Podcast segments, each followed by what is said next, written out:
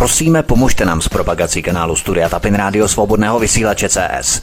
Pokud se vám tento nebo jiné pořady na tomto kanále líbí, klikněte na vaší obrazovce na tlačítko s nápisem Sdílet a vyberte sociální síť, na kterou pořád sdílíte. Jde o pouhých pár desítek sekund vašeho času. Děkujeme. Příjemný, krásný, dobrý večer, dámy a pánové, milí posluchači od mikrofonu svobodného vysílače a nebo na kanále Odyssey vás zdraví vítek, vítejte při poslechu pořadu Americký vzdělávací systém. Před několika měsíci jsem zpracoval prezentaci o americkém zdravotním systému, ve kterém jsem se snažil postihnout základní plusy a mínusy koncepce amerického zdravotnictví. To je totiž soukromé, chceme-li zprivatizované. A proto primárním účelem je zisk, teprve až potom zdraví pacienta. Na americkém zdravotnictví je skvěle vidět, jak peníze dokážou rozložit jeden takový systém a k čemu všemu dokážou vyhecovat jak nemocnice, tak i doktory a samozřejmě i pojišťovny, které to všechno platí. Ovšem o americkém vzdělávacím systému panuje při nejmenším stejný objem spekulací a nejasností jako o systému zdravotnickém. Proto jsem se rozhodl narýsovat základní črty amerického vzdělávacího systému postavit je do přímého propojení s naším školstvím, českým školstvím, abychom si ukázali, jak se procesy z amerického školství postupně tupě zavádějí a kopírují do našeho školství, které má naprosto jinou odlišnou tradici. Nebude to pouze o americkém školství, to bude tvořit základní předlohu, ale bude to spíš takové pojednání o směřování a trendech ve školství přebíraných z Ameriky. Budu samozřejmě rád, když mě i vy, milí posluchači, kteří máte se vzdělávacím systémem v Americe vlastní zkušenost, když mě zanecháte vaše názory, postřehy, dojmy nebo vaše osobní zkušenosti, protože osobní zkušenosti vás nebo vašich dětí, případně známých, přátel, jsou k nezaplacení. Nicméně čím dále tím více se mně zdá, že zhoubné procesy, které pocházejí z amerického vzdělávání, se postupně stejně jako u ostatních procesů začínají kopírovat do Evropy a speciálně do Česka. Úvodem tohoto pořadu chci ještě podotknout, že rozhodně nemám v úmyslu naskakovat na určitou vlnu primitivních Čechů ve stylu, jak jsou ti američané blbí. Češi, kteří tohle silácky prohlašují, dosahují přinejmenším stejně nízkého prahu inteligence. Někteří Češi se rádi povyšují na ty hloupé Američany, čím si chtějí dokázat, jak jsou oni ti chytří. Tohle vážně dělat nehodlám, protože znám spoustu velmi chytrých, vzdělaných a empatických Američanů, stejně jako Čechů. A ruku na srdce, spousta Čechů začínají být stejně hloupých, slabomyslných a primitivních jako na druhé straně Atlantiku. S poruchou porozumění trochu delšího psaného textu, anebo i mluveného textu, anebo neudržením soustředěné pozornosti. Takže v tomto mém pořadu se něčeho podobného rozhodně nedočkáte. Musíme si také ještě úvodem uvědomit, že školní systémy jsou velmi obtížně chápatelné, co se týče jejich porovnávání. Uvedu jeden příklad, a to titul bakalář. V okamžiku, kdy se porovnáváme s anglosaskými zeměmi, je velmi složité vysvětlování, co bakalářem myslí oni a co bakalářem myslíme my. Pro anglosaské země je to v podstatě středoškolská hodnost, ale také to může být nižší stupeň vysoké školy, bakalář. A tady je pak velmi obtížné se vyjadřovat k tomu, co jak měříme a počítáme. Jde o různé náhledy a různé vzdělávací systémy, které musíme porovnávat mezi sebou. Já se budu soustředit na posuzování z naší české nebo řekněme středoevropské perspektivy. Pojďme tedy na první kapitolu Vědomosti nebo vyhledávač, učit se či prázdně žvanit. Známe všechny takové výtky dnešních mileniálních specialistů a poradců z neziskového sektoru. České děti se prý učí pouze memorovat a nepřemýšlet nebo se ptát. Z českých dětí jsou prý jenom roboti, kteří se prý učí zopakovat učivo bez schopnosti originálního myšlení. Vědí prý jenom, jak dosáhnout vysokých výsledků, ale neumějí použít žádné znalosti. České děti prý nemají kreativitu a představivost ani pojem inovace. České třídy jsou prý příliš velké, studentům se nevěnuje individuální pozornost. Tyto povzdechy probíhají nejenom v Česku už několik dekád. Žádá se redukce učebních osnov, děti v Čechách se prý učí zbytečně mnoho nedůležitých věcí, příliš mnoho se memorizuje, mentoruje, namísto aby se nenásilnou formou učilo jenom to důležité. Kdo rozhodne o tom, co je a co není důležité? Základní škola je jakýsi rozcestník, aby se člověk naučil základy od všeho a potom se může rozhodnout, čemu se bude chtít speciálně věnovat. Celý český vzdělávací systém je prý skorumpovaný, je v něm málo inkluze a proto pokulhává za tím progresivním americkým, případně západním. Ale to všechno je nesmysl, další hloupý mýtus šířený Američany. Nikdy neexistoval žádný důkaz, který by doložil taková tvrzení, která jsou stejně jako mnohá další vykonstruovaná pouze na základě imaginární morální nadřazenosti Američanů.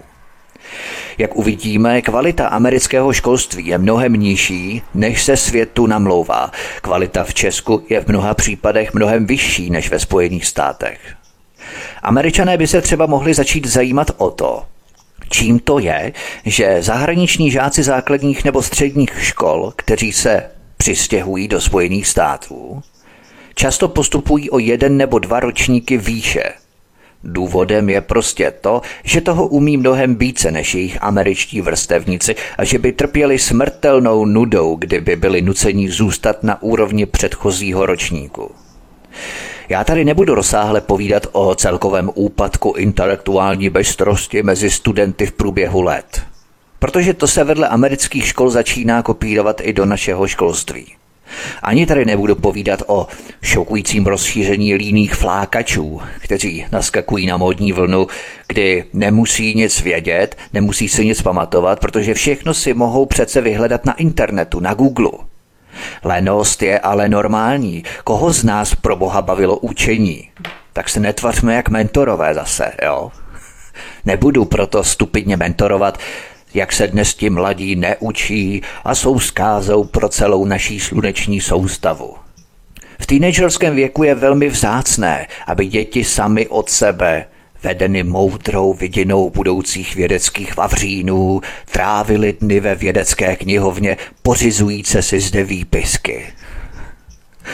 Ani nebudu rozvádět, že mobilní telefony, iPod, iPhone, Android a dlouhé sledování televize způsobují absolutně a bez pochybností zkraty v myšlení přicházejících generací, ani poruchu soustředěnosti. Dnes si nemůžete kontinuálně s někým mladým povídat, aniž by se při vaší konverzaci stokrát nedíval na mobil, jestli náhodou mu nepřišla nějaká zpráva na Whatsappu, na Facebooku, na čemkoliv. O tom se široce diskutuje a není to v podstatě nic nového, proto o tom povídat nebudu. Ovšem v současném školství nejde o celkové hloupnutí nebo zjednodušování nároků na děti. Je to bohužel ještě horší. Dnes se prosazuje, že umět vyhledat informace je důležitější, než si je pamatovat. Z paměti se neučí téměř nic, to by bylo znásilňování dětské mysli. Myslím v amerických školách primárně. Studenti v Americe v průměrné státní škole nejsou nucení zarecitovat báseň, pojmenovat nejznámější strom, rostlinu nebo zvíře, nedej bože geografickou lokalitu. Vědí, že existují knížky anebo vyhledávač, kde se to dá najít. Proč by si to měli ještě pamatovat? Takový trend se začíná prosazovat i u nás. Hlavičky amerických dětí zůstávají po dobu studia na základních a středních školách panensky čisté, nedotčené jakoukoliv zapamatovatelnou informací. Nevyužívá se úžasné pružnosti dětského mozku, zvídavosti a schopnosti rychle se učit. S tím se prý čeká až na dobu dospělosti, kdy ten mozek, zvlášť ten nevytrénovaný, už část svých schopností přijímat a ukládat informace ztratil – Pojďme se podívat na další kapitolu Světové statistiky Spojené státy pod průměrem. Statistika nuda je, ale následující údaje jsem přece jenom schromáždil pouze proto, aby mě nikdo nenapadal ze zaujatosti nebo předpojatosti. Tak je nejlepší takové lidi umlátit ne čepicema, ale nespochybnitelnými čísly. Pokud se odvoláme na testy PISA, tak třeba výsledky zlého komunistického čínského Šanghaje v matematice byly před několika lety 119 bodů nad průměrem Organizace pro hospodářskou spolupráci a rozvoj OECD což odpovídá téměř třem letům školní docházky. A ve čtení a přírodních vědách převyšovali Číňané průměr organizace OECD přibližně o 1,5 roku školní docházky. V některých případech američtí studenti zaostávali za průměrem OECD přibližně o stejný počet let jako Číňané. Například v roce 2000 se v Česku konala Mezinárodní konference ministrů školství téže organizace OECD. A představte si, že nám jeden zástupce této OECD ještě v roce 2000 zdůrazňoval, že bychom měli už konečně zavést povinnou školní docházku. Tehdy ministr školství Eduard Zeman se ohradil s tím, že školní docházku už máme přece zavedenou od dob Marie Terezie. to bylo to samé OECD. Oni snad fakt žijí v nějakém virtuálním světě, nebo co? Tehdy byl ale zase problém v tom, že tu probíhaly projekty FARE ještě před naším vstupem do Evropské unie, které nabízely velké peníze do našeho vzdělání v rámci Národního vzdělávacího fondu a dalších mimostátních institucí. Jenomže, abychom na ty peníze dosáhli, museli jsme předstírat, že naše školství je na skutečně bídné a rozvojové úrovni, abychom ty peníze vůbec z nich dostali abychom na ně dosáhli. Ty peníze se čerpaly prostřednictvím OECD, a dalších organizací. A proto si ve finále OECD myslelo, že tu nemáme ani povinnou školní docházku.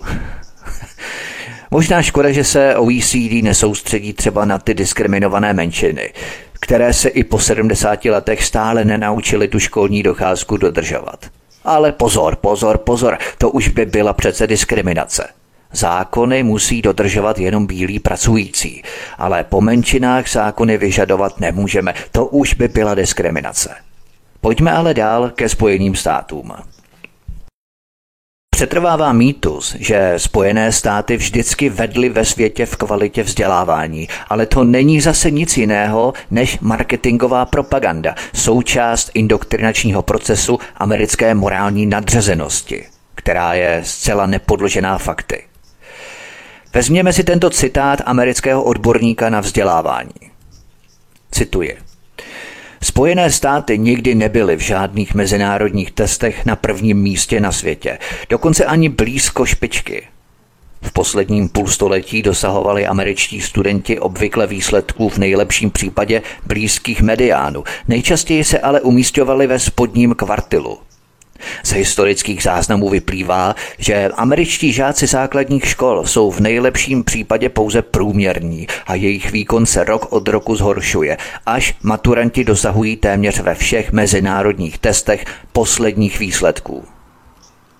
Mezinárodní přírodovědné studie které začaly na středních školách na přelomu 60. a 70. let, zjistili, že 14-letí žáci jsou podprůměrní a maturanti dosahují posledních výsledků ze všech zemí. V mezinárodních testech matematiky, které začaly v 60. letech, dosáhli američtí středoškoláci posledních výsledků ze všech zemí.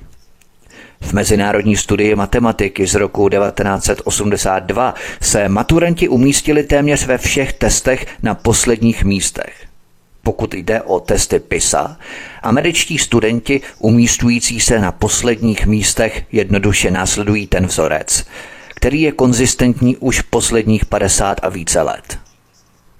Další testy v oblasti New Yorku ukazují, že méně než polovina všech studentů ovládá angličtinu a matematiku. V některých oblastech je to dokonce jen 13% Tak je tomu ve většině země. Gramotnost je na většině amerických středních školách okrajová. V článku zveřejněném v San Jose Mercury v roce 2001 bylo zdokumentované, že 75% maturantů kalifornských středních škol neumí číst dostatečně dobře na to, aby složili maturitní zkoušku. Ocituju další zprávu. V říjnu 2013 vydala OECD novou globální zprávu, podle které se američané umístili hluboko pod světovým průměrem téměř ve všech ukazatelích dovednosti. V matematice, čtení a řešení problémů založených na technologiích si Spojené státy vedly hůře než téměř všechny ostatní země. V základní gramotnosti, schopnosti porozumět základnímu psanému textu a používat jej, dosáhlo 80% Američanů pouze úrovně 2 z 5 a v matematice a v numerických dovednostech, tedy používání čísel v každodenním životě, jsou na tom hůře a 10% z nich dosáhlo nižší úrovně než jedna. Horší byla i technologická gramotnost a schopnosti v řešení problémů v technologickém prostředí a v používání kognitivních dovedností potřebných k řešení problémů byli američani na dně. Konec citace. A to dno je v matematice, slovní zásobě, používání jazyka a technologií.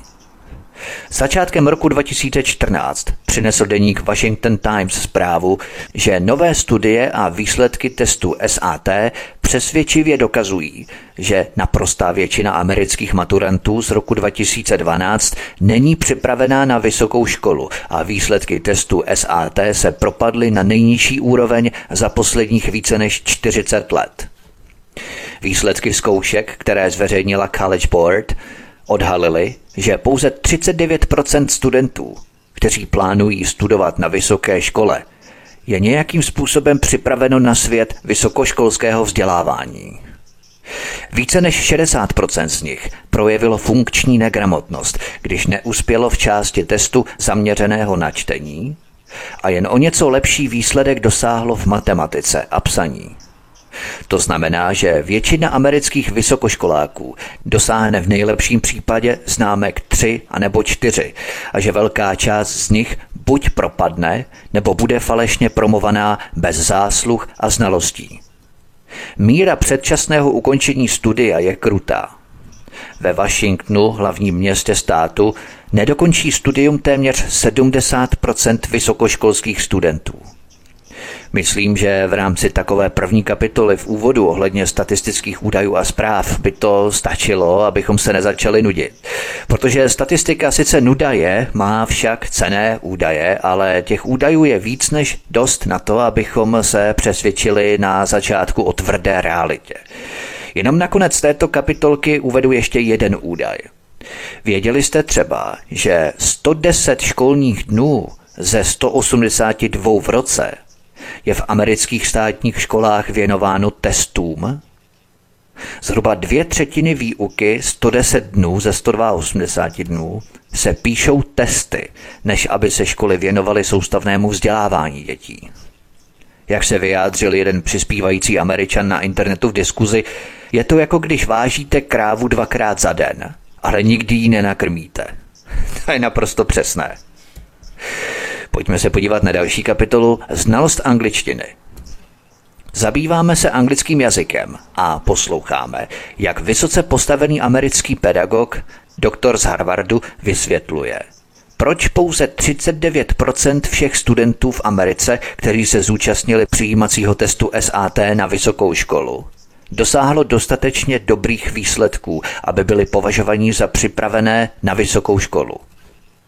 Ve svém malém mediálním výstupu tento pedagog z Harvardu pronesl, že tato skutečnost ukazuje americkým pedagogům, v čem se musí zdokonalit. Cituji. Správný výraz je zaměřit se, jako u naváděcího zařízení, zaměřit se na správné místo nebo nás na něj přivést, vlastně nás dovést domů. To znamená brousit ostří, ale pro Američany, kteří neumějí nebo nemohou číst, je zvuk podobný a nedbalost odpovídá za zbytek. Konec citace. Kritici se na to vrhli, ale pedagog z Harvardu i další pedagogové takovou hloupou chybu obhajovali tvrzením, že jazyk je živý, proměnlivý a mění se. Aby toho nebylo málo, Další pedagog, tentokrát odborník na vzdělávání z Dukeovy univerzity, nám oznámil, že naše kritika nekvalitního vzdělávání a pedagogů by pravděpodobně zadusila demokracii. Páječné zdůvodnění, že? Navzdory veškeré marketingové propagandě a retorice je klesající kvalita amerického školství na západě dobře známá. Není žádným tajemstvím, že Spojené státy už po mnoho desetiletí otupují své školství na všech úrovních a důsledně snižují státní financování. To má za následek menší počet učitelů, větší třídy, horší vybavení, nižší platy a kvalitu učitelů, neustále se snižující úroveň vzdělávání. Stačí jenom rychle vyhledat na internetu stovky studií a alarmujících zpráv o výrazně zhoršené kvalitě amerického školství. Jak poznamenal John Cozy, cituji, ve skutečnosti hromady důkazů ukazují, že američané jsou stále hloupější. Lidé, kteří absolvovali střední školu od doby, kdy byla vynalezená kapesní kalkulačka, nedokážou v hlavě spočítat ani jednoduché sčítání, odčítání a násobení. Mnoho lidí závislých na internetu má problém přečíst cokoliv složitějšího než tweet. Konec citace. A přesně o to jde. Minimalizovat jazyk na každodenní potřeby, bez jakýchsi metafyzických abstraktních výrazů, které by nějak odrážely stav duše, popisovaly mentální odraz našich myšlenek. Nic.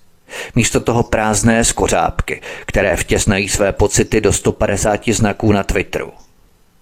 Obdobně vyjádřil George Orwell ve svém nesmrtelném antiutopickém románu 1984 snahu totalitářů u takzvaného newspeaku, který vznikal oklešťováním a otesáváním degradací původního jazyka. Jeho konečným cílem bylo zúžení rozsahu myšlení lidí. Cituji. Je to krásné ničit slova, Samozřejmě největší odpad je u sloves a přídavných jmen, ale jsou i stovky podstatných jmen, která by se dala vyřadit také, říká jedna z postav románu. Náhoda? Nemyslím si.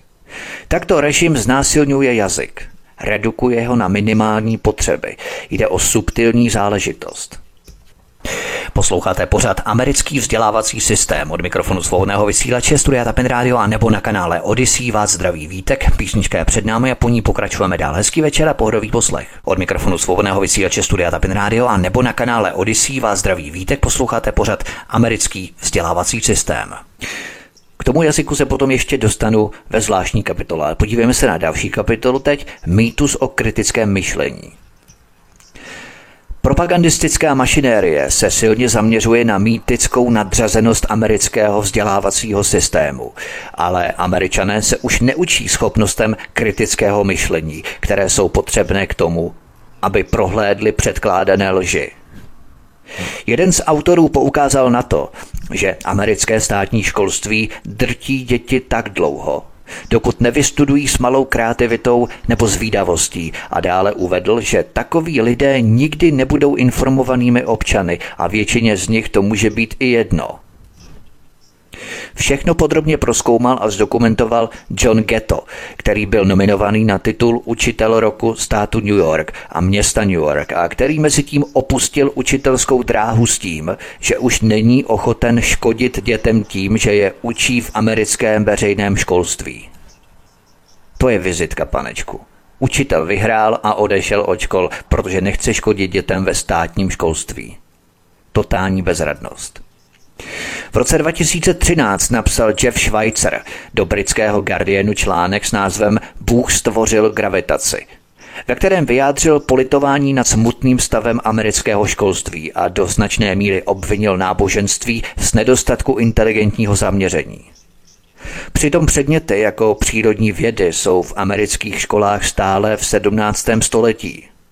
Jeff Schweitzer uvedl, že zatímco zbytek světa se vzdělává, američané tráví čas diskuzemi o tom, jak jsou výjimeční a úžasní, což má za následek, že američané jsou jedničkou pouze v bludech. Cituje. Ponoření do této pustiny vědecké negramotnosti kráčíme stále dál směrem k teokracii. Překrucujeme dějiny, abychom naše děti indoktrinovali příběhy o Bohu a gravitaci. Vzdělávací debaty jsou stejně jako všechny ostatní založené spíše na víře než na logice.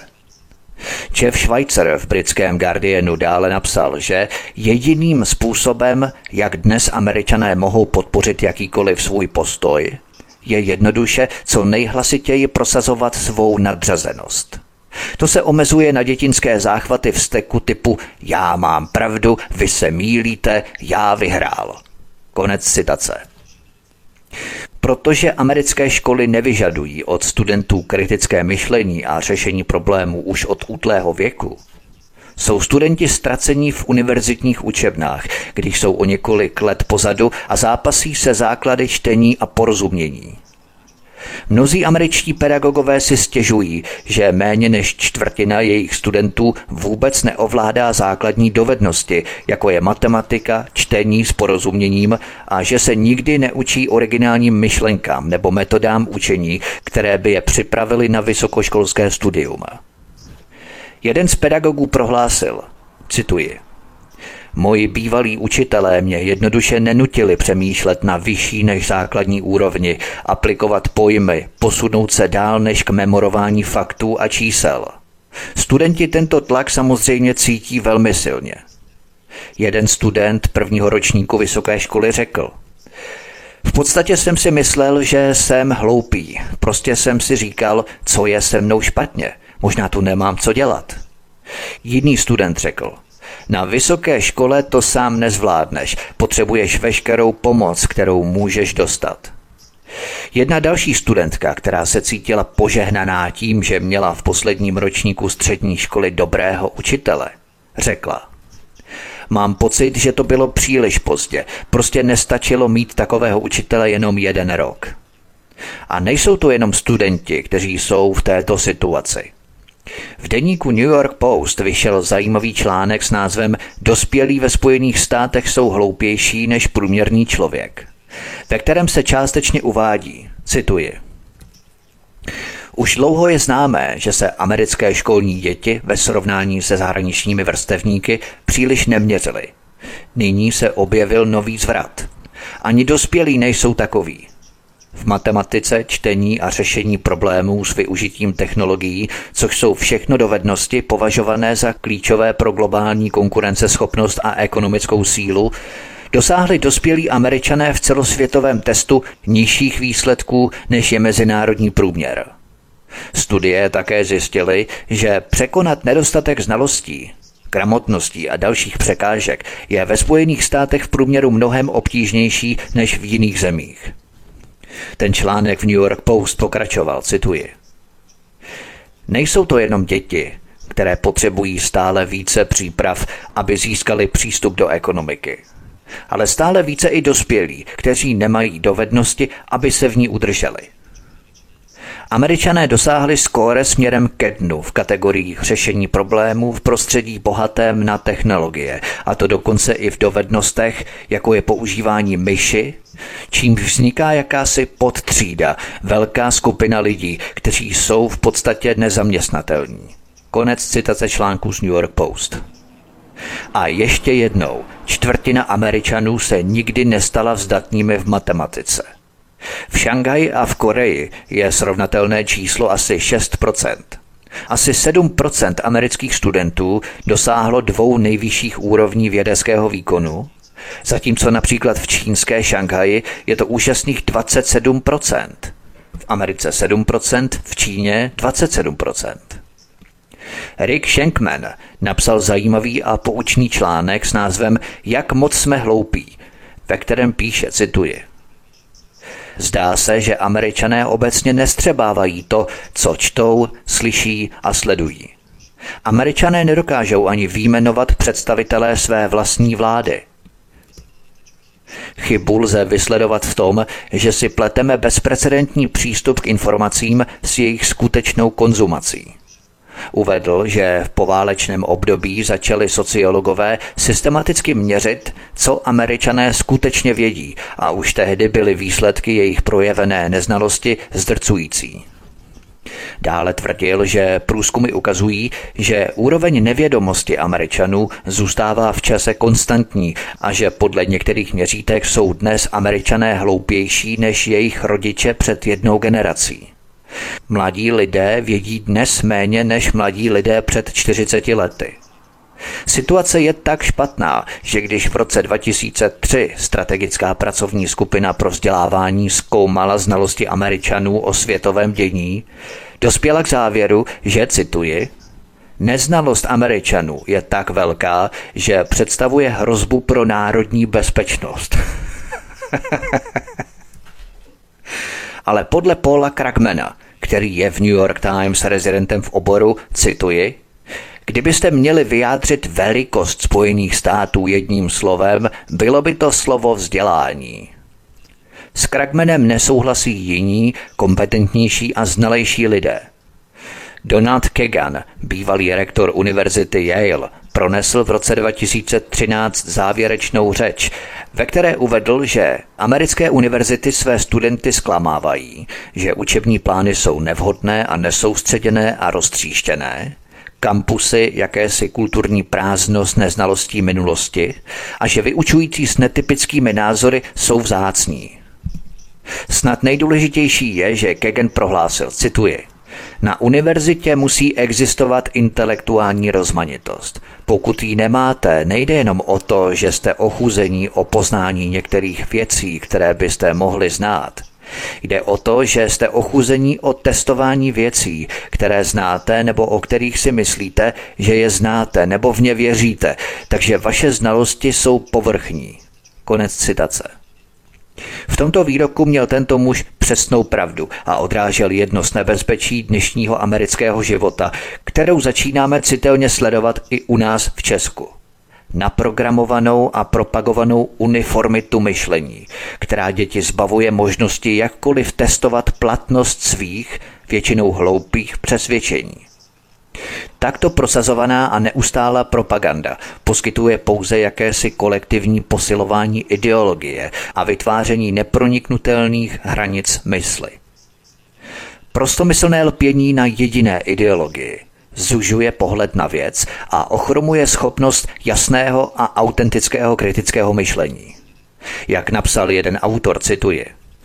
Úzce dodržovaná ideologie se stává mentální lokalitou se stejně reálnými hranicemi, jako jsou hranice geografické. Považujeme-li americký nacionalismus za všudy přítomnou moderní ideologii, Existuje ve skutečnosti přímá souvislost mezi hranicemi vyvolanými v mysli a hranicemi v terénu. Konec citace. Pojďme se podívat na další kapitolu Znásilnění jazyka k systémové propagandě. Systému a ruku v ruce pro systémovým korporátním médiím se podařilo docílit stavu ve společnosti, který jakoukoliv kritiku staví do světla netolerance a diskriminace. A to je ten svatý král jakékoliv menšiny, která musí svoji existenci a své působení spojit s těmito magickými slůvky. Tolerance, diskriminace, anebo jakoukoliv nepohodlnou informaci, spojit s magickými slůvky jako hoax, dezinfo, konspirace nebo fake. Pokud se systému a zaplaceným žoudáckým korporátním médiím podaří v hlavách lidí vytvořit tato magická propojení, třeba autenticky kritickou informaci označit automaticky za hoax, dezinfo, konspiraci nebo fake, nebo kritika migrace rovná se rasismus, xenofobie, kritika LGBT rovná se homofobie, netolerance a diskriminace. Tak to je ten svatý grál – kdy se už pak málo kdo odváží kritizovat tyto privilegované menšiny, protože oni dokázali propojit jejich existenci s těmito magickými slůvky, které už v zárodku zamezují a popírají jakoukoliv kritiku, uškrtí ji při narození. Jak jsem kde si slyšel, to je velmi trefné, uškrtí tu informaci při narození. My se to můžeme namáhat se spřádáním sofistikovaných argumentů, tezí, názorů ale jim stačí se pak jednoduše jenom postavit a zavřeštět hoax, dezinfo, fake, konspirace. Rasisti, xenofobové, extrémisti a mají vystaráno. Nemusí argumentovat, přesvědčovat. A lidé na programování těmito médii, kteří ta magická slůvka slýchávají ústavičně dnes a denně, to jako papoušci opakují po nich. Jakýkoliv autentický kritik bude vhozený do této vystavěné, připravené, opečovávané a udržované škatulky systémem. režimem. Systém prostě přišel na to, jak pomocí pár magických slůvek v zárodku zlikvidovat a uškrtit při narození jakoukoliv upřímnou oponenturu, jakoukoliv autentickou kritiku. A v tom spočívá zásadní zdroj energie režimu a systému. Jeho síla, jeho moc. Znásilnit jazyk, přetvořit ho pro své účely – Dělala to tak veškerá propaganda. Je to typický znak totality a obrovské jazykové vítězství současného totalitního režimu. Jeden velký filozof Josef Pieper napsal knihu s názvem Zneužití jazyka, zneužití moci. On velmi trefně poukázal na to, jak popisujeme svět, tak když to odtrhneme od reality, tak potom se samotný jazyk stává nástrojem k zotročení masy a záleží to pouze na tom, kdo se toho jazyka zmocní. Ve chvíli, kdy někdo dosáhne významných mocenských pozic, v odtrženosti od reality začne používat jazyk k demonizaci svých odpůrců a tak vítězí. A to je přesně ten jev, kterého jsme svědky dnes. Náš totalitní režim, covidový systém, totalitní systém využívá jazyk k diskvalifikaci a demonizaci svých odpůrců – k uškrcení informace při narození. Má připravené škatulky, kterými dnes a denně indoktrinuje nejen dospělé konzumenty z korporátních médií, ale díky neomarxistickým zelenorudým neziskovkám proniká i do škol, aby ty děti podchytil včas, aby se náhodou nesformovali podle jiného ideologického klíče, nebezpečného pro dnešní totalitní systém, svými rodiči, a přesně to proběhlo v Americe a naprosto tvrdě se to kopíruje do Česka prázdné blábolení o kritickém myšlení, ale ve skutečnosti je to další past a nástraha systému, protože upřímné, opravdové a autentické kritické myšlení není připuštěné do veřejné debaty, je označené za hoax, dezinfo, konspiraci a fake připravené jazykové škatulky systému, kterému se podařilo zneužít jazyk k demonizaci svých odpůrců. Uškrtit informace při narození. Systém si pěstuje své placené debunkry a prosystémové troly na sociálních médiích a tak dál, kteří absolvují speciální kurzy. A na těchto kurzech mají speciální výukové manuály, ve kterých se s těmito slogany a hesly učí pracovat v rámci prorežimní propagandy a diskreditaci odpůrců. A když někdo není v debatě připravený na tyto jazykové fauly, kdy nás někdo začne kamenovat těmito hesly a slogany, tak jsme argumentačně na hraní. Už nejde o kritické myšlení, ale jde o útok ad hominem. Osobní invektivy, které nás vyřadí z debaty. A potom to třeba dopadá i tak, že člověk, který má argumenty, tak ho nebaví být vystavený podobným primitivním urážkám sloganů a hesel. A proto nakonec do podobné uřvané debaty ani nejde. Režim, systém má vyhráno. Vidíte tady nějakého oponenta? Nevidíte, tak s tím asi všichni souhlasí. Systém takto eliminuje autentické kritiky na černý index. A má vystaráno.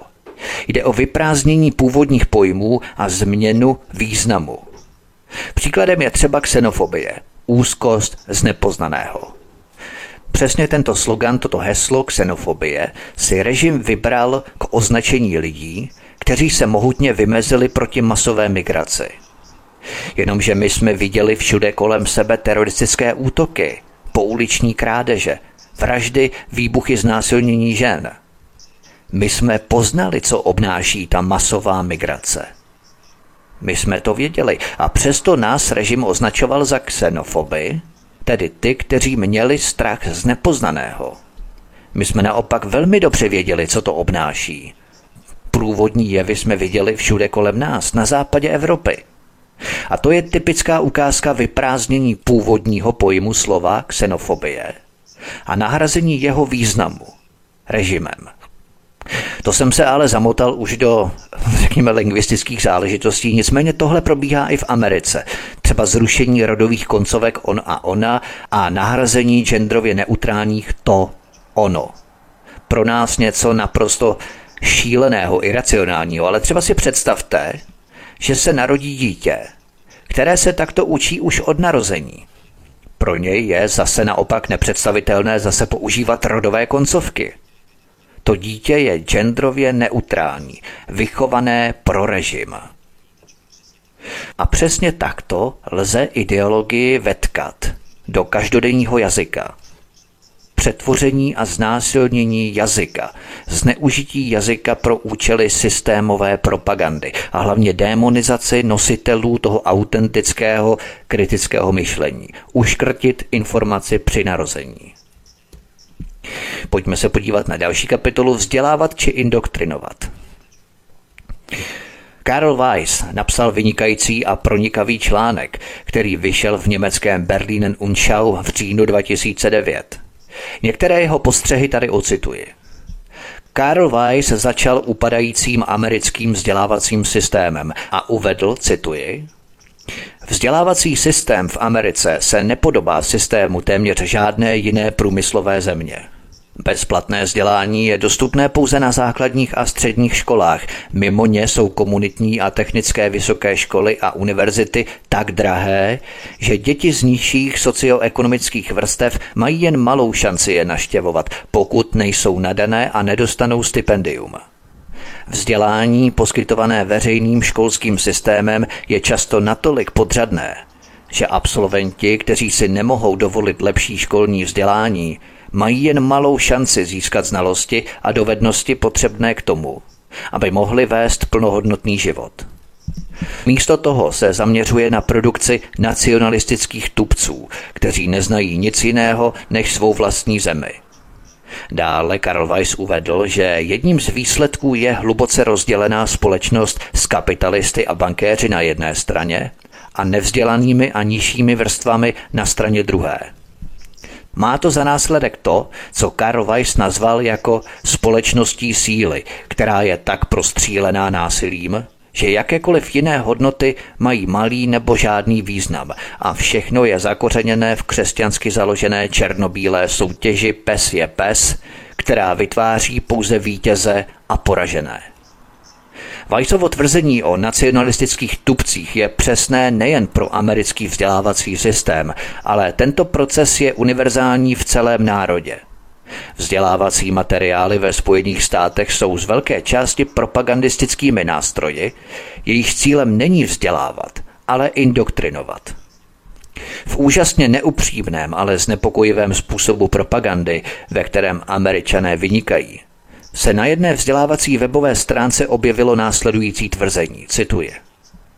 Zatímco právníci, lékaři a učitelé obvykle absolvují další školu, programátoři, zdravotní sestry a automobiloví technici mohou být kvalifikovaní pouze s jedním nebo dvěma roky studia.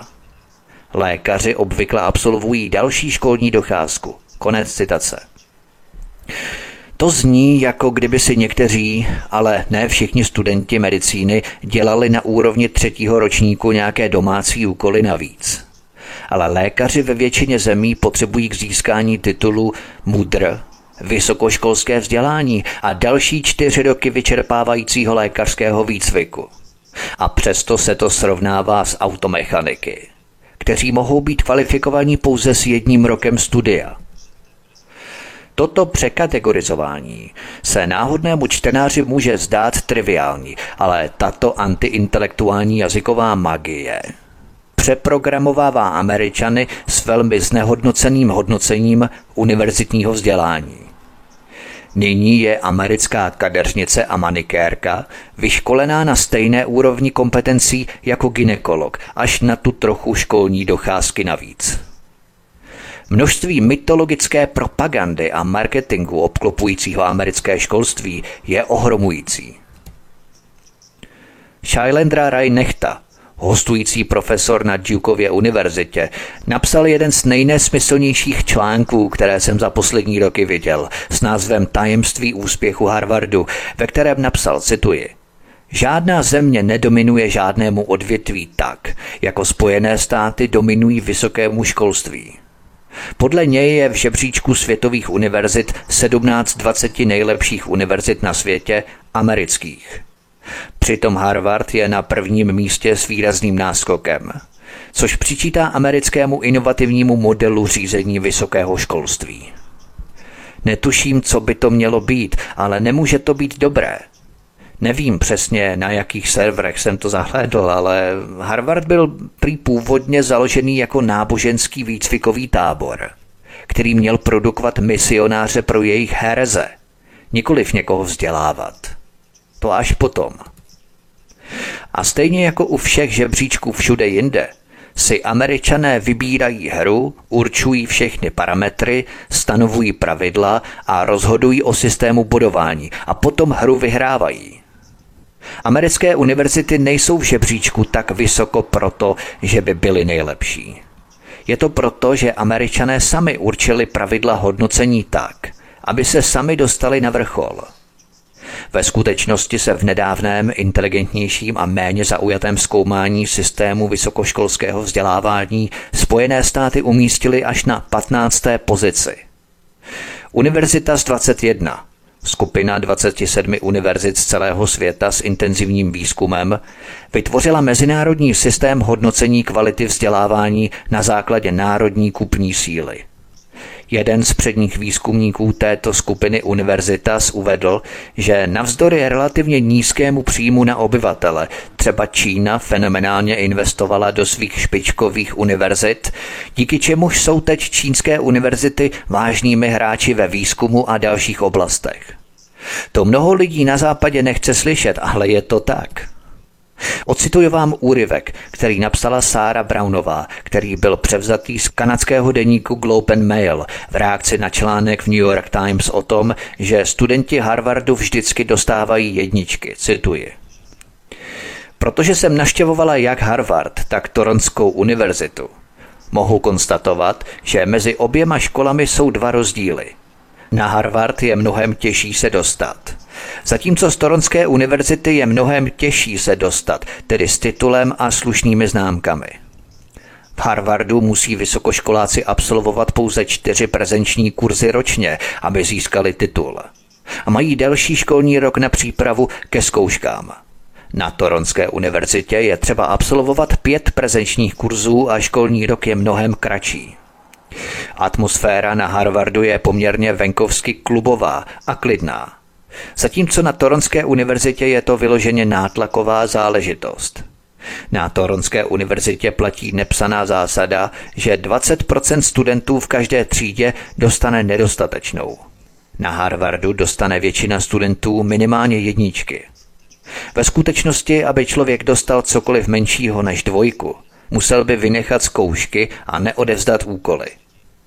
Pokud jde o přijetí na Harvard, Nejvýznamnějším faktorem je, zda jste takzvaným dědicem, což znamená, že pokud váš otec, matka nebo sourozenec chodili na Harvard před vámi, můžete se tam dostat jako stovky jiných, i s průměrnými známkami ze střední školy.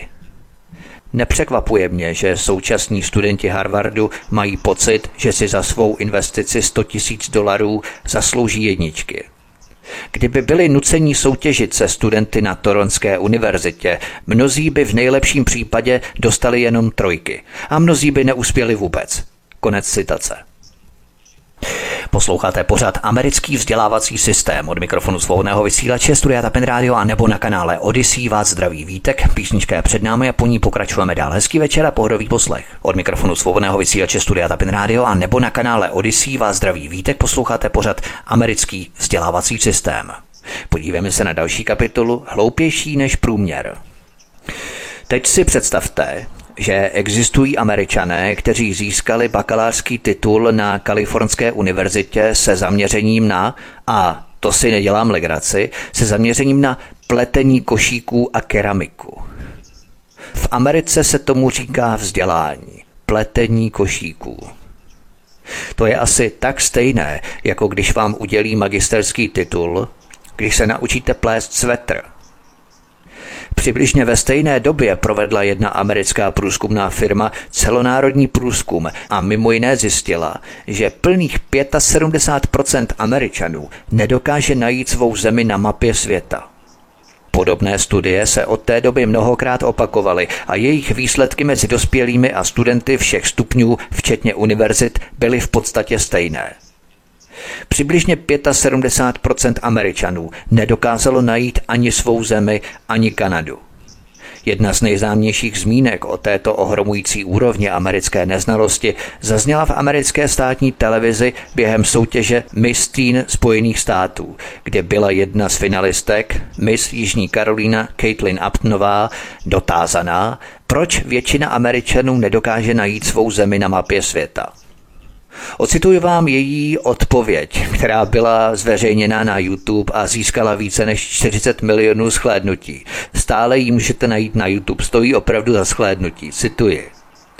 Já osobně si myslím, že američané ve Spojených státech toho nejsou schopní, protože ehm, někteří lidé tam v našem národě nemají mapy a ehm věřím, že naše ehm vzdělání, jako například ehm Jižní Afrika a ehm Irák, Všude, jako například, věřím, že by mělo naše vzdělání tady ve Spojených státech, by mělo pomoci Spojeným státům ehm nebo ehm mělo by pomoci Jižní Africe a mělo by pomoci Iráku a azijským zemím, abychom byli schopni vybudovat budoucnost pro naše děti. Konec citace. Jestli vám tohle neřekne, co potřebujete vědět o kvalitě amerického školství, tak už nevím, co by to jiného mělo být. Nejen neznalost, ale i zjevná funkční negramotnost takového člověka je ohromující. Pojďme se podívat na další kapitolu Negramotnost ve Spojených státech. Americká média zaplavují národ i svět tou nejúžasnější propagandou a vymyšlenými pohádkami o kvalitě národního školství. Spojené státy se kdysi chlubily tím, že mají nejvyšší procento obyvatel s vysokoškolským vzděláním. Nevím, zda toto tvrzení bylo někdy pravdivé, ale nakonec se stalo nepravdivým, takže američané posunuli cílovou pásku. Dnes je ve všech statistikách, včetně statistik samotné americké vlády, jako vysokoškolák uváděný každý, kdo má jakoukoliv akreditaci vyšší než středoškolské vzdělání, včetně dokonce jednoročního kadeřnického diplomu, kterému říkají Associate Degree. Takže ve Spojených státech stačí, když máte kurz paličkování krajek, pořádaný příslušnou univerzitou, a už jste hodnocení jako, že máte vysokoškolské vzdělání. To je pro většinu Evropy, natož tedy pro naší přísnou tradici ve školství, naprosto nepochopitelné. A platí to i pro kurzy zaměstnavatelů. Můžu to přirovnat třeba asi tak, jako kdybychom u nás absolvovali třeba kurz bezpečnosti práce nebo nějaký jiný vzdělávací kurz ve Škodě Auto Mladá Boleslav, jako našeho zaměstnavatele. Tak už bychom byli v západních tabulkách i těch amerických zařazení do terciálního vzdělávání. Stejně tak Spojené státy uvádějí nejvyšší úroveň gramotnosti na světě 99%. Skutečně závidění hodné, co myslíte? Ale když si pak přečteme drobným písmem na konci zveřejněné vysoce ceněné definitivní studie, která má dokumentovat americkou vzdělanostní převahu, co zjistíme? Stejně jako v případě ekonomických statistik a všech ostatních srovnání, která Spojené státy produkují, objevíme zmanipulované a sfalšované údaje.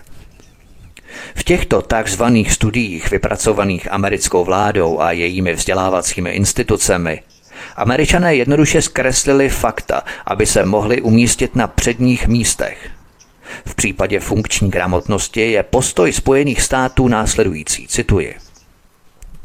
U vysoce rozvinutých zemí nebo zemí s vysokými příjmy, kde nebyly schromažďované statistiky gramotnosti, se předpokládala míra 99%.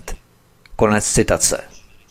Takže američané jenom proto, že jsou vysoce rozvinutá země, tak jenom proto předpokládají úroveň gramotnosti 99% a nepotřebují to dokazovat nějakými zbytečnými statistikami. Inu jak vědecké, že? Můžeme se oprávněně ptát, proč se američané neobtěžovali sbírat statistiky. Důvodem je, že ve všech studiích vědci zjistili, že míra funkční negramotnosti ve Spojených státech činí téměř 25% celkové populace. Přitom míra negramotnosti dospělých v mnohých amerických městech, jako je Detroit, byla zdokumentovaná na úrovni téměř 50%, což je nahony vzdáleno fiktivní předpokládané 99% gramotnosti. V mnohých dalších velkých městech Spojených států, jako je New York, čtou velké skupiny obyvatel pod úrovní třetí třídy a nemají žádné matematické ani jiné dovednosti. Takže oficiální statistika praví, že negramotnost Američanů je zhruba 25%, tedy čtvrtina Američanů neumí číst a psát. Pro Evropana něco naprosto nepochopitelného. Vysoce ceněný národní průzkum gramotnosti dospělých zjistil, že na nejnižší úrovni gramotnosti funguje celkem téměř 25%, tedy asi 50 milionů z 200 milionů dospělých Američanů. V článku zveřejněném v San Jose Mercury v roce 2001 bylo zdokumentované, že 75% maturantů kalifornských středních škol neumí číst dostatečně dobře na to, aby složili maturitní zkoušku v základní gramotnosti, to znamená schopnosti porozumět základnímu psanému textu a používat jej, dosáhlo 80% Američanů pouze úrovně 2 z 5. Situace je tak špatná, že 75% společností z žebříčku Fortune 500 musí svým zaměstnancům, ze kterých velká část jsou absolventi vysokých škol, poskytovat určitou úroveň nápravy. To jsou skutečná fakta o gramotnosti ve Spojených státech. A proto se američané rozhodli, že změní metodiku posuzování gramotnosti, protože předtím vypadali velmi špatně. A to vedlo mimochodem k rezignaci ministrů Německa, Francie a tak dále, protože se jednalo o světové tabulky, oni s tím nesouhlasili. Ti ministři s tím nesouhlasili a proto rezignovali. Změna kritérií a parametrů těchto vzdělávacích tabulek kterou si prosadili američané, vedla k tomu, že zatímco ostatní země v těch nových světových statistikách propadly, Amerika prudce stoupla. Jednou z takových pikantností bylo třeba, že si tam američané prosadili otázku v rámci té obecné gramotnosti, jak se člověk dovolá do Washingtonu DC. A v tu ránu jim samozřejmě naskákaly body – zatímco v Evropě se asi nikdo ve školách nevyučuje, jak se dovolat do Washingtonu DC. a toto je jenom příklad, jak se dá čarovat a manipulovat s číms. Protože dříve byla třeba položená otázka a děti ji museli vyplnit. Zatímco pak se začaly prosazovat testy se zatrháváním A, B, C nebo D, jako je to právě v těch amerických školách. Ale například některé evropské země se takových průzkumů odmítly účastnit. Třeba Francie, která nebyla zvyklá, že by děti ve Francii odpovídaly na takovýto systém otázek. My jako Česko jsme se k tomu připojili a pak jsme byli úplně na chvostu, protože na to naše děti prostě nebyly zvyklé zatrhávat možnosti ABCD. Dnes už je to běžné, ale dříve to tak nefungovalo, že vyber ABCD. Takže takto se dá čarovat s těmi vzdělávacími tabulkami, když chceme někoho posunout dopředu a jiného zase naopak na chvost. To se týkalo té gramotnosti. O vážném problému gramotnosti v Americe bylo vydané nespočet knih a akademických studií ale jak to tak bývá, nezávislá a objektivní korporátní média tato fakta ignorují a nadále, stejně jako Paul Krugman, krmí svět hloupými utopickými tvrzeními, že Spojené státy jsou světovou špičkou ve vzdělání, ačkoliv nic nemůže být vzdálenější pravdě. Více jak 25% Američanů věří, že slunce obíhá kolem země – ale na to Margo jeden americký publicista napsal, že to vlastně není nic špatného. On tvrdil, cituji, za prvé, velká většina lidí v historii tomu věřila. A za druhé, není to problém, který by zasahoval do každodenního života kohokoliv.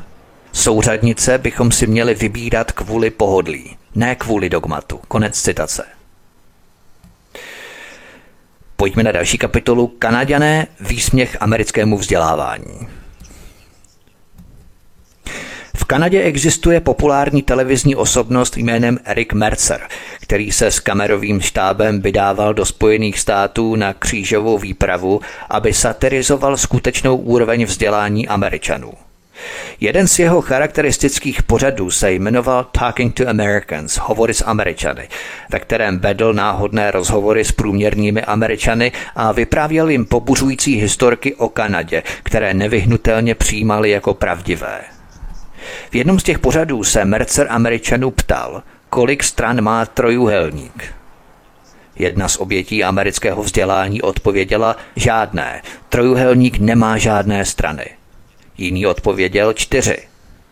Zeptal se jich třeba, zda je film Hvězdné války založený na skutečném příběhu. Mnoho Američanů odpovědělo kladně. Nejen Kanaďané se vysmívají americké nevzdělanosti a nedostatku vzdělání. V amerických nočních talk show se podobné věci dějí často. Zesměšňují pověstnou nevzdělanost vlastních občanů a tvrdí, že stačí mluvit s deseti, maximálně dvaceti Američany, aby se našlo pět hloupých, kteří nic nevědí. To je tak známé, že v Evropě se Američan rovná ignorant. Přitom tato dvě přídavná jména jsou považovaná za rovnocená a synonymní. Pojďme se podívat na další kapitolu. Zaplať si diplom nevědomosti. Ron Ans napsal v časopise The American Conservative vynikající a poučný článek s názvem The Myth of American Meritocracy – mýtus americké meritokracie, ve kterém podrobně popsal problémy s přijímáním na špičkové americké univerzity a citoval i další studie, ze kterých vyplývá, že v tomto procesu hrají roli různé preference a předsudky, včetně peněz. Přitom na většině univerzit, včetně Harvardu, platí při přijímání cena za peníze, což znamená, že za značný příspěvek je přijatý i hloupý student bez zvláštních schopností. Ron Ans napsal, že představa, že by bohatá rodina koupila svému synovi vstup na francouzské Grandes Écoles nebo na nejlepší japonské univerzity, by byla absurdní.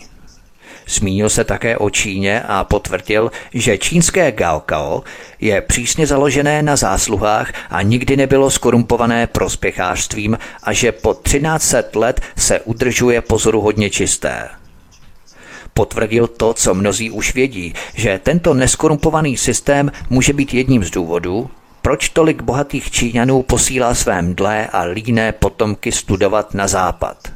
Podle jeho slov zapsat je na třetí řadou čínskou univerzitu by bylo obrovským ponížením, zatímco americké vlastní skorumpované přijímací praktiky jim zajistí snadné místo na Harvardu nebo Stanfordu, kde budou sedět po boku dětí Billa Clintona, Ella Gora a George W. Bushe. Jednou ze závěrečných poznámek Rona Anze bylo, že přijímací řízení na špičkových amerických univerzitách funguje na principu ideologie a rozmanitosti zmírněné korupcí, což není to, co mnozí Číňané od propagandistické mašinérie očekávali. Mělo by být naprosto zřejmé, že tato svědectví a zkušenosti a nespočetné tisíce podobných nelze nijak sladit s tvrzeními, že Spojené státy dominují vysokému školství, při nejmenším ne v pozitivním smyslu. A tak s patřičnou omluvou Paulu Krakmanovi, pro ty z vás, kteří zoufale touží vyjádřit velikost Ameriky jedním slovem, by tímto slovem mělo být žvásty, nikoliv vzdělání.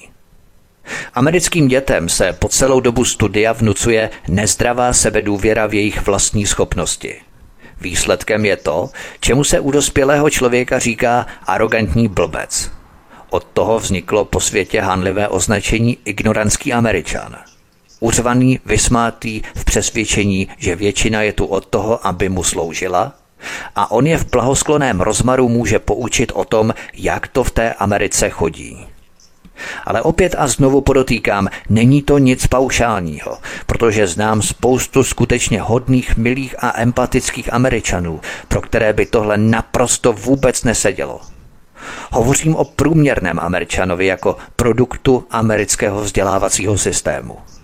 Sám za to ani charakterově nemůže, protože ho k tomu prostě vychoval vlastní vzdělávací systém – to se týká i dalšího amerického fenoménu, důsledná ignorance kulturního odkazu Evropy a nebo jiných zemí.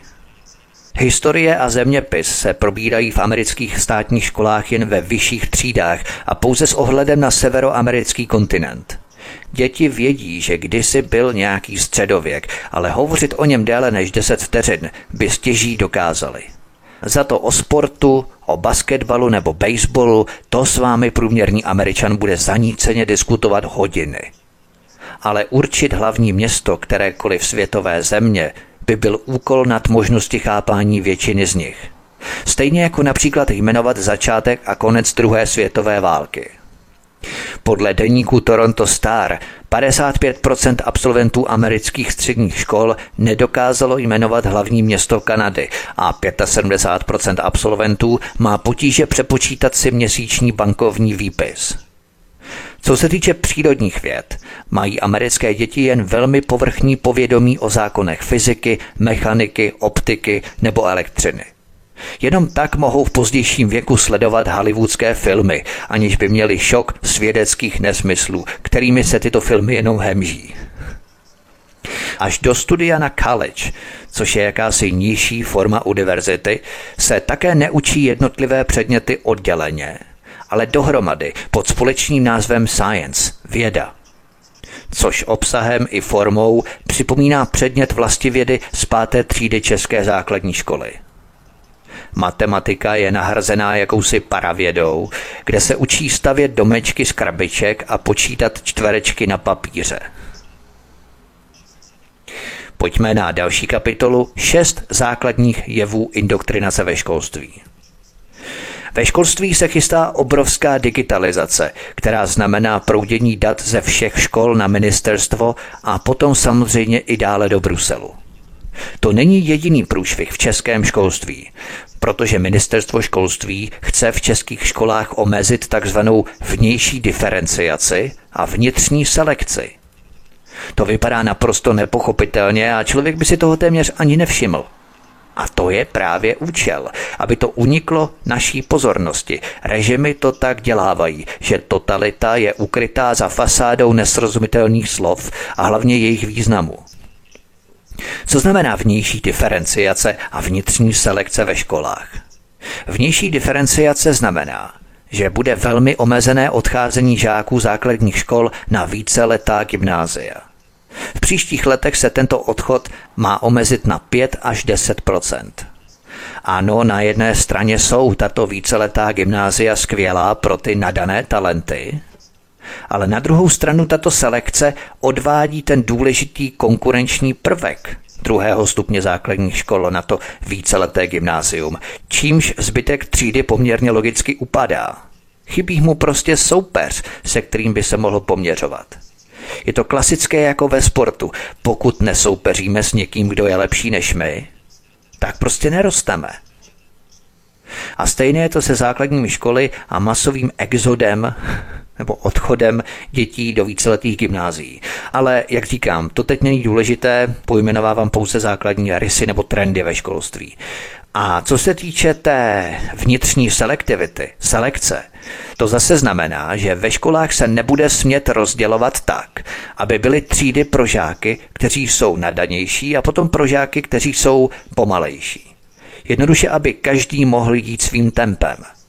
Takže systém chce nadanější děti dát do integrovaných tříd, kde se samozřejmě rychlost výuky musí přizpůsobit těm pomalejším. A ti nadanější prostě postupně zakrní. Když si ale seřadíme veškeré inovativní prvky ve školství, získáme děsivý vzorec soustavného, ale cíleného snižování laťky vzdělání a osnov. Vedle určité až paranoické obavy nepřetěžovat dětské mozky, kdy učivo musí být hlavně fán, zábavné, což se dnes přehání a učitel skoro aby byl až animátor než učitel, aby se při něm děti nezačaly nudit a laskavě ho aspoň brali na vědomí. Tak to máme pět základních jevů simplifikace, které jsem se řadil. Těch jevů je samozřejmě daleko víc, ale protože tu nechceme trávit příliš mnoho času. Výjmenuju pět základních jevů. Posloucháte pořád americký vzdělávací systém od mikrofonu svobodného vysílače Studia Tapin Radio a nebo na kanále Odyssey vás zdraví vítek. Písnička je před námi a po ní pokračujeme dál. Hezký večer a pohodový poslech. Od mikrofonu svobodného vysílače Studia Tapin Radio a nebo na kanále Odyssey vás zdraví vítek. Posloucháte pořád americký vzdělávací systém. První jev inkluze. Prvním prvkem je inkluze. To je předem prohraná bitva pro učitele. Spousta učitelů nezvládá už děti v první a druhé třídě. Metodici, kteří inkluzi chystali, vůbec nebyli v praxi. Dnes retardovanému dítěti, které vzdělávání nechápe, nepomůže ani deset asistentů, rozboří hodinu, je neúspěšné a neučí se a potom chodí po ulicích a páchá trestnou činnost. To je výsledek nezvládnuté inkluze u nás, ale ne všude to funguje. Například ve Skandinávii jsou děti s lehkým mentálním postižením začleněné v předmětech, ve kterých se jejich možné slabiny oproti většině kompenzují. Mluvím o hudební nebo výtvarné výchově. Naopak v náročnějších předmětech se vyučují odděleně, za přítomnosti speciálního pedagoga. A to je přesně zase ten postup, který funguje.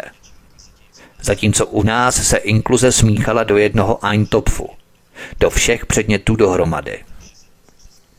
Takže se u nás přistupuje k inkluzi z druhé strany. Šoupneme všechny druhy postižení do běžných tříd, běžní učitelé dostanou krátkou speciální nalejvárnu a poraďte si – Asistenti spíše na přidělené inkludované děti dohlížejí, než aby je učili tak, jak by to odděleně dělal speciální pedagog.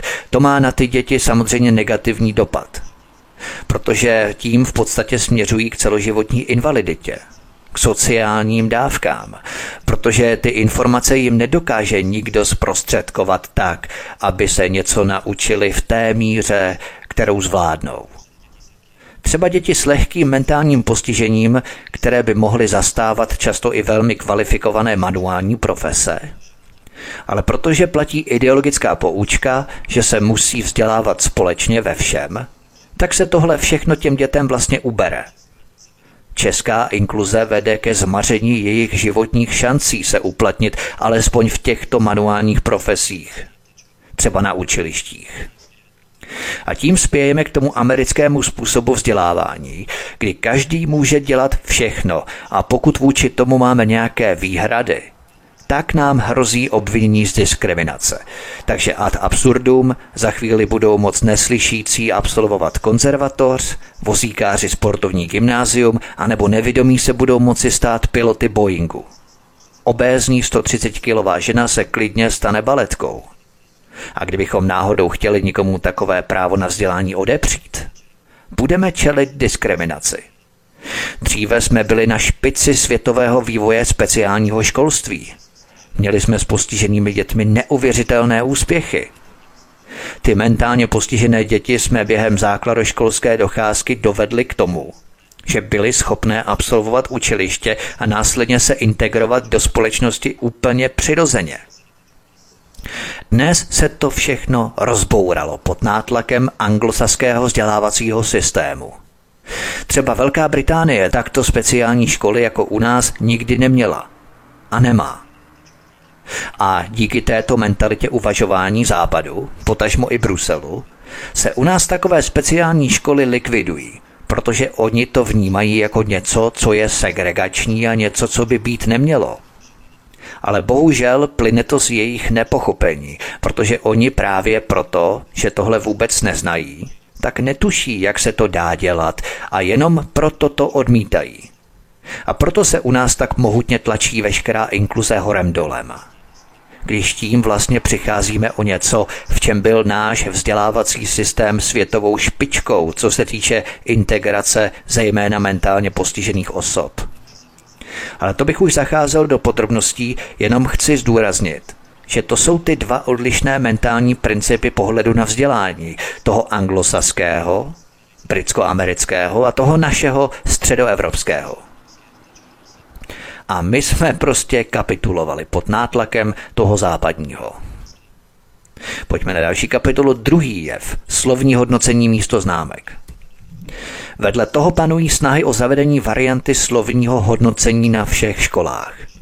Touha soutěžit a být lepší než ostatní postupně vyhasne. Šedivé stádo průměrnosti. Dravá soutěživost je přece klíčem k úspěchu něco v budoucnu dokázat. Být cílevědomým. To slovní hodnocení místo klasického známkování je také proces, který se kopíruje z Ameriky. Totiž mnoho škol ve Spojených státech přestalo dávat známky, které mají jakýkoliv význam nebo úplně upustilo od klasifikace. To znamená, že neexistuje žádný způsob, jak posoudit pokrok nebo zlepšení. Celostátní výsledky testů pro posouzení možného nástupu na vyšší nebo vysokou školu jsou na ústupu téměř všude, protože jsou stále častěji označované za rasistické, co do posuzování učení založeného pouze na skutečnosti, že černoši mají horší výsledky než Aziaté a Běloši. Motivuje vůbec dětská slovní hodnocení místo známky. Žádné jedničky nebo pětky, ale trojka za uchem – Stanou se děcka šedým stádem nudné průměrnosti, které budou učit angažovaní youtubeři a každý pátek budou demonstrovat za klima. Takže slovní hodnocení druhý jev. Pojďme na třetí jev, zrušení maturit. Kromě toho padly návrhy na zrušení maturitní zkoušky dospělosti – Známka z jednotlivých předmětů by se měla zprůměrovat z posledních tří vysvědčení a místo maturity by probíhala průběžná přeskušování během celého studia. Takže zrušení maturit třetí je v simplifikace. Hlavně děcka nestresovat přílišným učením. Deset školních psychologů i tak netrpělivě stepuje před třídami. U každého dítěte se dá při troše dobré vůle nějaká ta porucha najít nebudeme nakonec plošně inkludovaní úplně všichni. Pojďme na čtvrtý jev, distanční výuka. Čtvrtým jevem simplifikace vzdělání souvisí s agendou covidismu. Ministerstvo školství vydalo vyhlášení pokusného ověřování obsahu, metod a organizace kombinovaného vzdělávání v základních a středních školách. Jde o to, že se zvažuje začlenění hybridního vzdělávání na dálku v základních a středních školách do systému vzdělávání v České republice pro běžnou situaci. Takže oni počítají výhledově s tím, že by ta kombinovaná výuka probíhala v běžném stavu. Nebyla by žádná takzvaná pandemie covidu a i přesto by probíhala výuka na dálku několik dní v týdnu – Víme, že došlo k výraznému poklesu znalostí a zapamatování výuky školáků během distančního vzdělávání v tzv. pandemii covidu. Jaký tohle asi bude mít další vliv? Pátý jev – sociální a rasová rovnost. Pátým jevem, který se díky bohu u nás ještě pořádně neuchytil, ale všechno k tomu bohužel směřuje, je agenda rasismu vždy a všude, včetně školství. Například školy v kalifornském San Francisku vynakládají přes 1 milion dolarů na změnu názvů 44 škol uctívajících jedince, kteří byli zkoumaní pod drobnohledem kvůli rasismu a útlaku a shledaní viními. Patří mezi ně například George Washington, Thomas Jefferson, Abraham Lincoln a Paul Revere. A nebo třeba ve Velké Británii – Studenti Londýnské univerzity orientálních a afrických studií, což je přední světový ústav zaměřující se na rozvojová studia, tak tito studenti se nechtějí učit o Platónovi, René Desartrovi nebo Emanuelu Kantovi, protože jsou prý bílí. Členové Studentské unie této univerzity orientálních a afrických studií trvali na tom, že většina filozofů, o kterých by se měli v kurzech vzdělávat, má pocházet z Afriky či Ázie. Psal o tom britský server The Independent. Cílem této unie studentů je širší kampaň za dekolonializaci univerzity, na které jsou podle nich založené základy vědění vyučovaného v Británii. Poslední příklad. V jednom okrese ve Virginii, ve Spojených státech, utratila místní školní rada 422 500 dolarů za konzultanta, který měl aplikovat takzvanou teorii kritické rasy na nový instruktážní program, který bude povinný pro všechny zaměstnance a bude sloužit jako rámec pro výuku studentů. Například všechny učitelky z mateřských škol budou školené v takzvané sociální spravedlnosti v rámci kurzu, který se stavilo kontroverzní právnické centrum Southern Poverty Law Center. Školení o rozmanitosti bude integrované do všech ostatních úrovní. výuka, čtení, psaní, aritmetiky budou hrát druhé housle, ustoupí před sociální spravedlností. Takže šestý jev hledání rasismu a rasové rovnosti ve školství. Rasová, genderová a sociální rovnost. Tři svaté grály neomarxismu. Třeba řediteli Jimu Bestovi elitní soukromé školy Dalton v New Yorku rodiče zaslali dopis, ve kterém si stěžují, jak nově zavedený antirasistický učební plán byl závažným způsobem překroucený teorií kritické rasy a snahou o rovnost. V tom dopise se také uvádí, cituji, Každá třída se letos až fanaticky zaměřovala na rasu a identitu a hru na rasistické policisty v hodinách vědy. Decentralizující bělost v hodinách výtvarného umění. Asi bílou barvou, malovali na bílou čtvrtku, malovali bílou barvou, aby to bylo bělost a potom černocha v tunelu, jak jsme si vždycky dělali na základce legraci, tak možná to tam malovali v rámci té bělosti. Tomu se říká bělost. Pokračuju dále v citaci toho dopisu učení o nadřazenosti bílých a sexualitě v hodinách zdravovědy. Hodně hodin, které byly nevhodné z hlediska věku studentů, se více podobalo korporátním školením s důrazem na citlivost, než intelektuálním školním osnovám školy Delton. Konec citace z toho dopisu. A to je prosím pěkně elitní škola Delton. Jak to asi vypadá v těch průměrných státních amerických školách? V těch jevech postupného rozkližování a demontáže západního školství bych mohl pokračovat dál a dál. Ale myslím, že těchto pět základních bohatě stačí k tomu, abychom si uvědomili trend. Pojďme se podívat na další kapitolu Mladí svazáci, staří žebráci. Je zcela zřejmé, k čemu tato řízená destrukce vzdělávání vede – Stát a vládnoucí elity nemají zájem vytvořit skutečně efektivní vzdělávací systém takový, který by produkoval inteligentní, myslící a výmluvné jedince. Čím hloupější je populace, tím snadněji se ovládá. Tím lehčí je začínat nevyhratelné války, tím lehčí je začínat falešné pandemie – tím lehčí je indoktrinovat děti stupidní propagandou na toho hodného strýčka sama a zlého ruského medvěda a nebo čínského draka.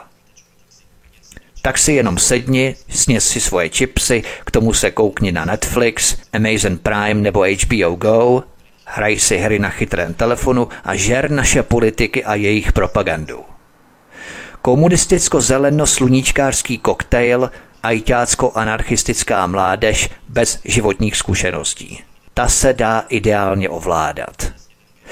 Dnes během agendy covidismu více než kdy jindy pozorujeme nahrazování tradičních hodnot přirozených člověku, jako je láska, zodpovědnost, spolupráce, tvořivost se smyslem pro estetiku, za nepřirozené hodnoty jako izolace, zvláště síťová, egoismus až bezohlednost, intelektuální lenost, nečíst, nepřemýšlet.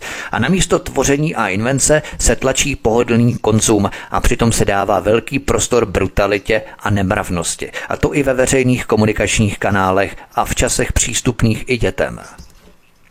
A tato politika má, podle mého názoru, rozkladný vliv na vývoj osobnosti našich dětí, na jejich chápání hodnot a v důsledku způsobuje negativní vývoj celé naší společnosti.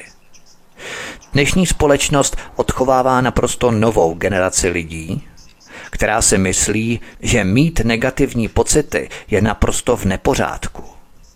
Všímáte si, jak se mnoho mladých předem hroutí z toho, že by na ně měla dopadnout nějaká, byť jenom trochu negativní informace. To je moc negativní, to je moc depresivní. A protože je to negativní, tak to přece nebudeme ani řešit. Raději to budeme ignorovat. Utečeme před tím. Ono to samo zmizí a vypaří se to. Jenom proto, že na to negativní, depresivní nebudeme myslet. Například, když se podíváme na profily mnoha mladěsů, co sdílejí na jejich Facebooku, všichni zažívají naprosto úžasnou životní jízdu. Koukej, osm lidí mělo tento týden svatbu, nějaká holka dostala ke svým narozeninám Ferrari, Další kamarádi předstírají, jak milují své partnery a další stupidní stavy, co si dala s miláčkem k snídani. nebo co si s drahouškem koupili v koupelně. Další děcko zase vydělávalo miliony dolarů, protože vymyslelo naprosto zbytečnou aplikaci, anebo youtuber, naprosto zbytečný. No a tohle všechno, když mladěsové čtou, myslím ti všichni, kteří sedí sami doma, hladí kočku a myslí si, že jejich život stojí za hovno. Pekelná smyčka té zpětné vazby se stala hranicí epidemie a která dělá hodně lidí přehnaně depresivními, neurotickými, sebelítostivými.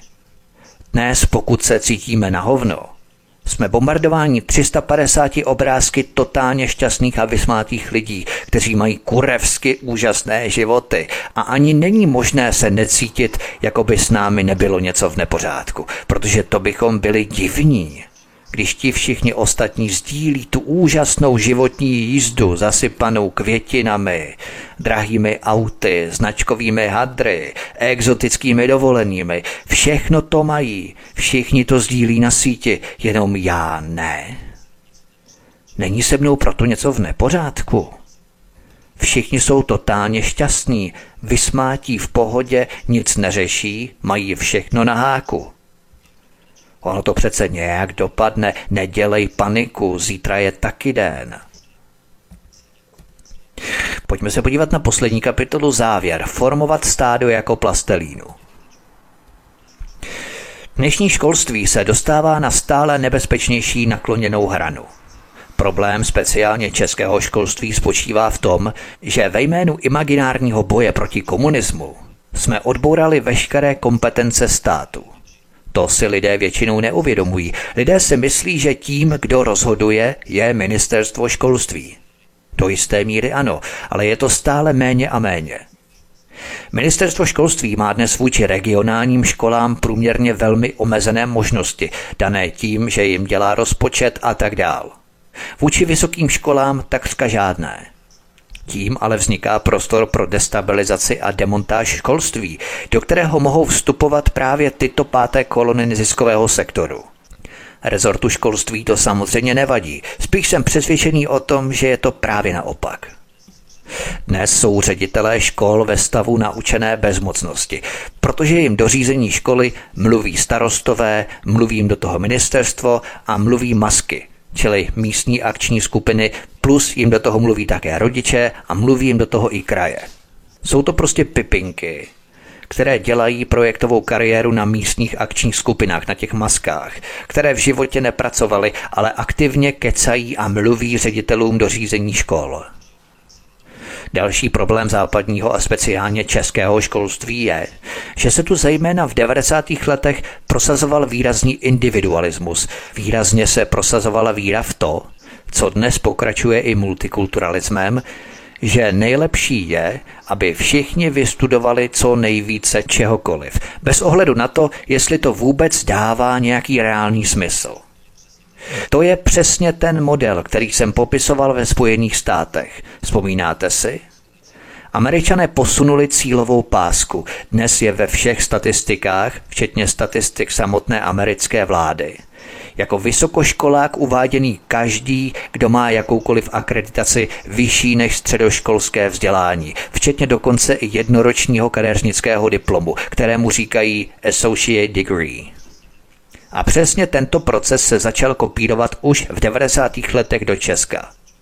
Eliminace učilišť, učňáků, manuálních činností, každý by měl studovat vysokou školu, protože je to prostě trend. Učitelce na mateřince nebo zdravotní sestřičce už nestačí vyšší odborné vzdělání. Už musí mít bakalářský diplom a plus ještě další návazné rekvalifikace a speciální kurzy, které si samozřejmě musí zaplatit ze svého. A díky tomuto trendu se začalo vyučovat spousta nesmyslných a absurdních oborů, u kterých už předem víme, že nemají na reálném pracovním trhu žádné uplatnění. V životě je prostě prakticky nevyužijete. Ale splnila se čárka. Dítě má diplom, rodiče a dědeček s babičkou slzí na promoci, můžeme slavit. Není důležité, jak se uživí, ale hlavně, že má diplom. Pokud si někdo dělá doktorát z techniky nebo přírodovědy a tak dál, Je prakticky jisté, že pracuje na grantovém projektu nebo projektu částečně nebo plně financovaném nějakým průmyslovým podnikem. Tady není zapotřebí víc peněz z ministerstva. Ale pokud si někdo dělá doktorát třeba z komparativní religionistiky nebo kontextualizace komiksu, zůstane závislým na penězích z ministerstva. Těch v současné době není moc, takže budoucí doktoři komparativní religionistiky si musí vedle toho najít práci nebo žít hrozně skromně.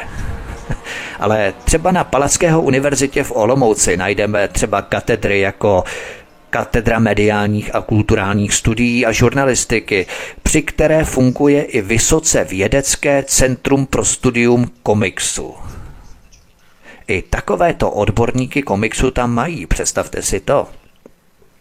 Ale najdeme tu další katedry jako administrativně právní klinika, antidiskriminační právní klinika, environmentální právní klinika, lidskoprávní klinika, právo pro každý den, street law, v překladu zákon ulice, studentská laboratoř lidských práv, Centrum prevence rizikové virtuální komunikace, katedra aplikovaných pohybových aktivit, katedra přírodních věd v kinantropologii a v neposlední řadě právní klinika uprchlického a cizineckého práva katedry přímo stvořené pro neziskový sektor?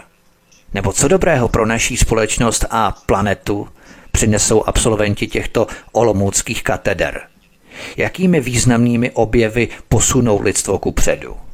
Odkud vzejde příští Hejrovský nebo Vichtrle? Z Centra prevence rizikové komunikace nebo z environmentální právní kliniky? Tato nová generace lidskoprávních magistrů a bakalářů bude jenom kádrovou základnou, odkud vzejdou cenzoři našich slov, architekti našeho úpadku a drábové naší nesvobody. Co s tím ale chcete dělat? Když tu máme největší lobbystickou organizaci v Česku s názvem Česká konference rektorů která zajišťuje, aby každý ministr školství sypal peníze do vysokých škol a ani moc nekontroloval jejich čerpání. Potom si můžou dělat různé lidskoprávní a environmentální katedry, jak chtějí. Regionální školství, tedy mateřské, základní a střední školy, většinou ministry školství moc nezajímají. Naopak je devastuje přes projekty MAP, což jsou místní akční plány vzdělávání, kde nastavuje procesy takzvaného participativního řízení, aby rodiče mluvili do práce školy, aby se osekávala výuka a tak dále. Takže vedle toho většina ministrů školství sypou evropské peníze neziskovkám, které vykřikují, jak jsou děti frustrované ze špatných známek a jak je potřeba zrušit známkování a tak dál. Ruku v ruce s tím přišla samozřejmě i komercionalizace školství. Do školství začaly pronikat platby, které studenti nebo jejich rodiče museli platit, protože jinak by to stát nemohl utáhnout. To je další proces, který se kopíroval přímo z Ameriky a také jsem o tom hovořil. Pamatujete si na to? Hlavním problémem ale dnes spočívá to, že se prosazuje takový pseudoliberální přístup nikoho k ničemu příliš nenutit. Jenomže chceme-li být úspěšnými v práci, chceme-li být úspěšnými ve škole nebo prakticky ve sportu v čemkoliv, musíme vynaložit značnou námahu. Jestliže postavíme školský systém tak, že tu námahu není potřeba vynakládat, pak ten výsledek samozřejmě nebude za nic moc stát. A přesně to je to slovní hodnocení. Přesně to je Overtonovo okno k rušení maturit. Přesně to je inkluze. Takže průměrné uniformní stádo, které souhlasně přikivuje, nechává si píchat chemický sajrajt, nosí náhubky bez myšlení, konstantně se přidušuje, protože to prostě systém řekl poslušní vazalové systému, jak na ideologické úrovni díky školství, tak na ekonomické úrovni, díky půjčkám, lízincích, hypotékám, téměř na cokoliv. Dokonalí poslušní systémoví otroci, bez autenticky kritického myšlení a oponentury. Americký vzdělávací systém je předlohou pro globalisty dnešních dnů.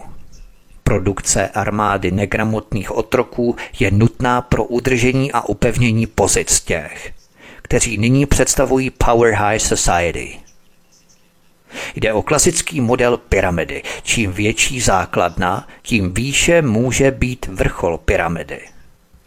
A pevným základem takovéto pyramidy je armáda negramotných otroků. Alespoň do té doby, než si uvědomí, že nemají co ztratit a smetou svou prostou většinou celou tuto civilizaci na smetiště dějin dříve, než se naplní jiné katastrofické scénáře. A jenom takový humorní závěr na konec dnešního pořadu, aby jsme nekončili tak pesimisticky, byla to jedna televizní soutěž, soutěž krásy v Americe. Americká soutěž krásy v televizi. A v této soutěži krásy byla jedna americká středoškolačka požádaná, aby vysvětlila jeden Konfuciův citát. A ona v té odpovědi uvedla, cituji, Konfucius byl jedním z těch, kteří vynalezli confusion, anglické slovo pro neangličtináře psané jako confusion, Konfucius a confusion v překladu zmatek. tak to je docela kreativní a originální myšlení amerického školství. Co říkáte? To by bylo všechno pro dnešní pořad. Já vám děkuji za pozornost, že jste to vydrželi až do konce, že jsme se něco nového dozvěděli. Já budu samozřejmě rád, když mi zanecháte vaše postřehy, dojmy, názory, hlavně zkušenosti, pokud nějaké máte s americkým školstvím, nebo třeba i nějaké zamyšlení o tom, co jsem sdělil a můžete samozřejmě to rozvést nějakým způsobem. Já budu rád za každý komentář a budu samozřejmě rád za jakékoliv sdílení tohoto pořadu na sociální média, o to vás velmi prosím, sdílejte mi tento pořad na sociální média, stejně tak jako to rozposílávejte e-maily, pokud můžete, prosím. A budu samozřejmě rád za vaše komentáře, lajkování a sdílení a tak dále. Máte tady samozřejmě kapitoly, na které si můžete kliknout. Pokud si chcete nějakou kapitolu ještě jednou zpětně přehrát, tak máte tam časovou značku, časové razítko, na to můžete kliknout a tu kapitolu si zpětně přehrát, pokud vás něco třeba zaujalo konkrétně. Já vám děkuji od mikrofonu svobodného vysílače nebo kanálu Odyssey vás zdraví Vítek, přeju vám hezký zbytek dne a příště se s vámi opět těším na slyšenou. Prosíme, pomožte nám s propagací kanálu Studia Tapin Rádio Svobodného vysílače CS. Pokud se vám tento nebo jiné pořady na tomto kanále líbí, klikněte na vaší obrazovce na tlačítko s nápisem Sdílet a vyberte sociální síť, na kterou pořád sdílíte. Jde o pouhých pár desítek sekund vašeho času. Děkujeme.